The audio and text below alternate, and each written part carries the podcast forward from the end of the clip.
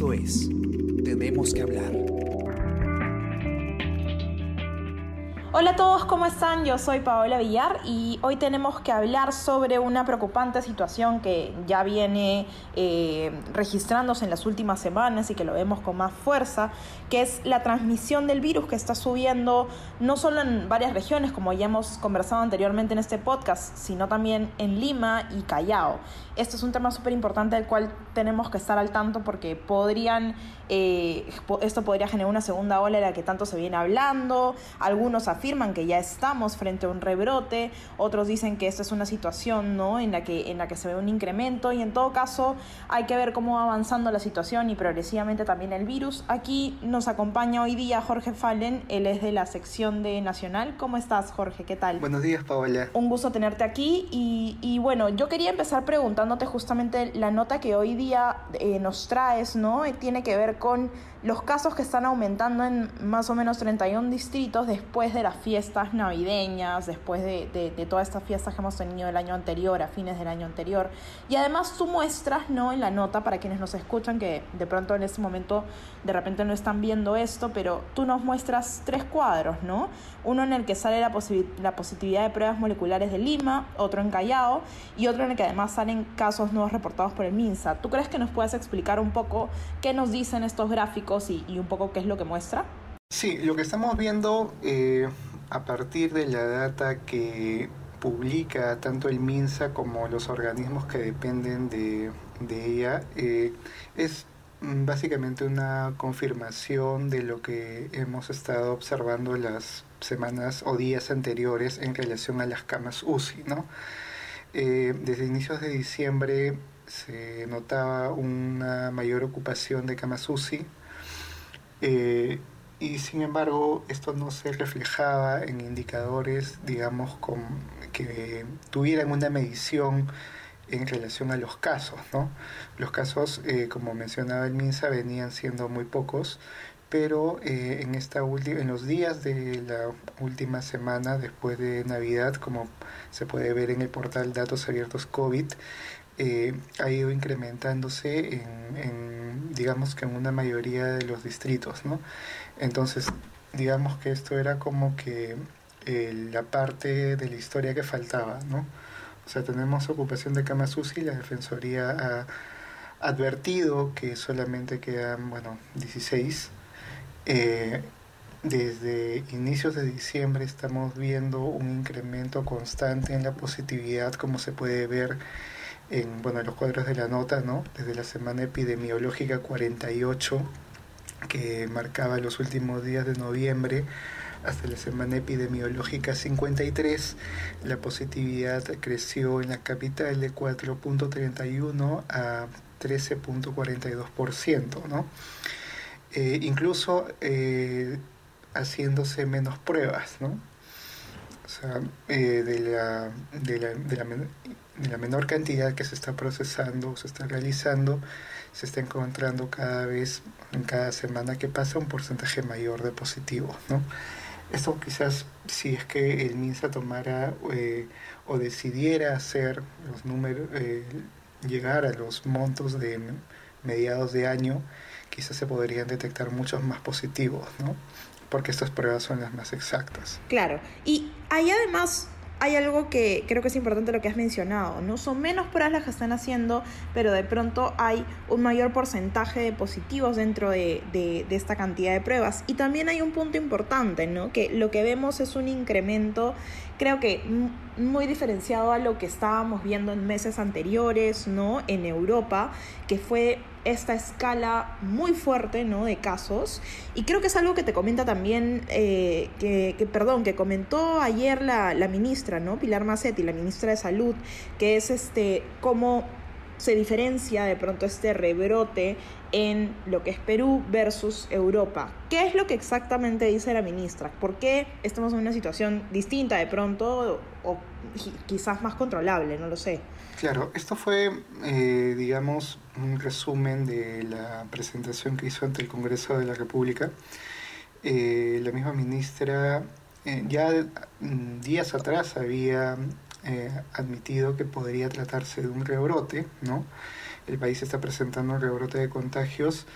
Eh, sin embargo, aún no se, o sea, podría ser el, el anuncio de una segunda ola de la pandemia, pero tanto eh, otros especialistas consultados eh, señalan que aún falta observar las semanas siguientes. ¿no? Las semanas siguientes van a ser cruciales, como, como, lo, como lo señala el, el infectólogo Julio Cachay, que es especialista en, en el tema también.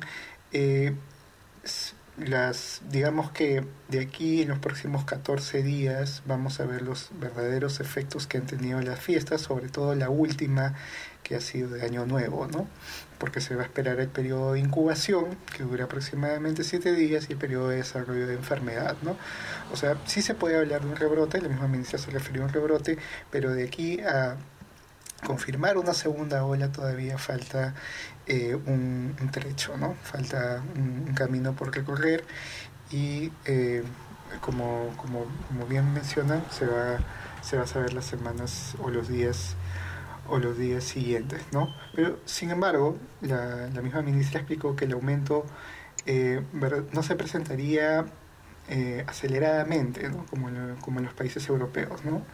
Debido a, que el Perú cuenta con, con, condiciones, bueno, debido a condiciones geográficas y también a factores que son característicos del propio país, ¿no? No olvidar que tanto la ministra como el viceministro y los funcionarios eh, han señalado que la, la, epidemia o la pandemia eh, tiene que tratarse desde un punto de vista diferenciado, ¿no? Eh, la epidemia es completamente distinta en Lima, eh, que en Loreto o en Cusco, ¿no? Eh, el ritmo de avance de la enfermedad es, eh, tiene sus propias dinámicas, podría decirse, ¿no? y eso se ha visto durante la primera ola. ahora, casualmente está, está empezando, digamos, este ligero rebrote está empezando por el norte, eh, sobre todo en casos críticos. Digamos, hace dos días vimos el tema de Loreto, eh, que son eh, casualmente las, las regiones que, que, sufrieron primero la primera ola. ¿no?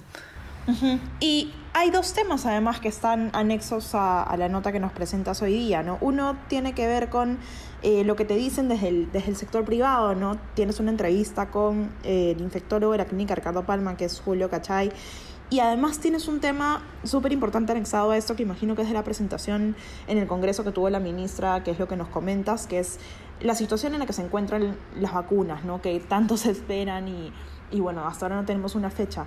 Cuéntanos un poco, en particular, qué es lo que te comenta el señor Cachay primero, ¿no? Este, sobre eh, este rebrote y sobre todo, no sé si él te dio detalles también de, de, cómo se está viviendo la situación en lo que son las clínicas, ¿no? Más allá del sector, del sector público.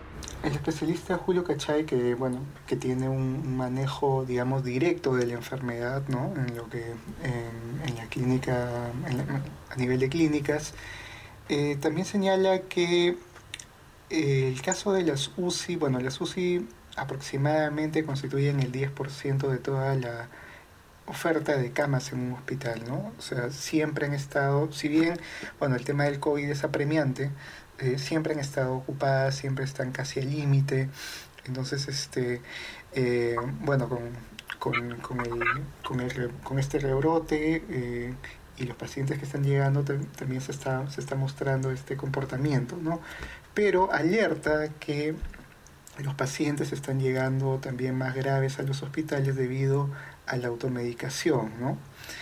Eh, y se ve en muchos casos que toman eh, corticoides, se inyectan eh, este medicamento llamado dexametasona, ampollas de dexametasona de manera ambulatoria, pese a que es contraproducente, ¿no? Y no está recomendado eh, para una primera fase de la enfermedad, ¿no? Y esto sí, eh, independientemente, el médico considera que es un factor de riesgo que de todas maneras va a aumentar la gravedad del cuadro clínico, ¿no?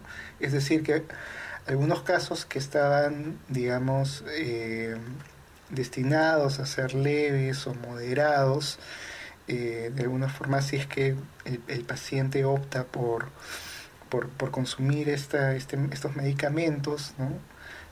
Eh, va a tornarse en, en, casos más graves, ¿no? Y esa sería quizás una de las principales, o uno de los principales factores que, que estarían determinando el ingreso a la SUSI, ¿no?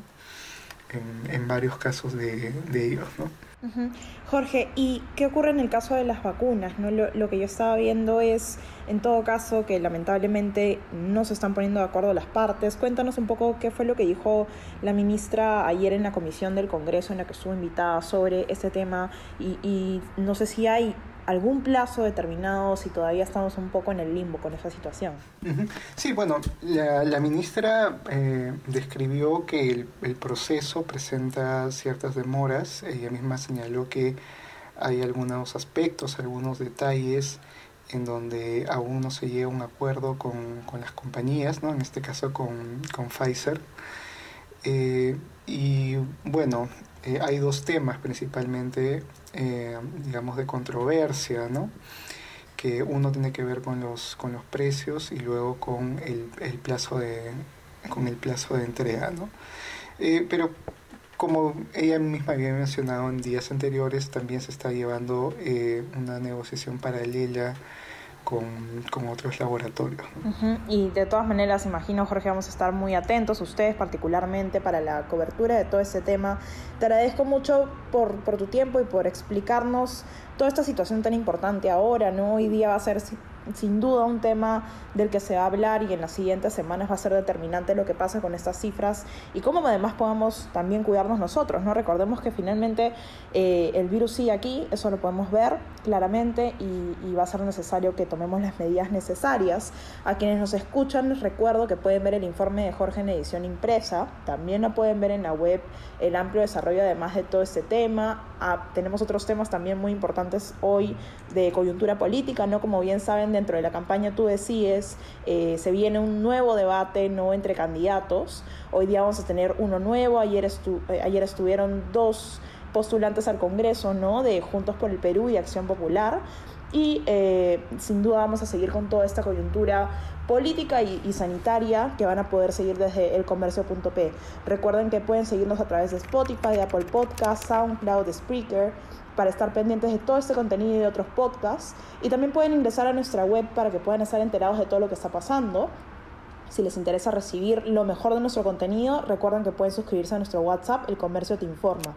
Muchísimas gracias Jorge por tu tiempo y seguramente volveremos a conversar sobre algunos de estos temas, ojalá en una nota más positiva. Gracias a ti Paola y a todos los amigos del comercio.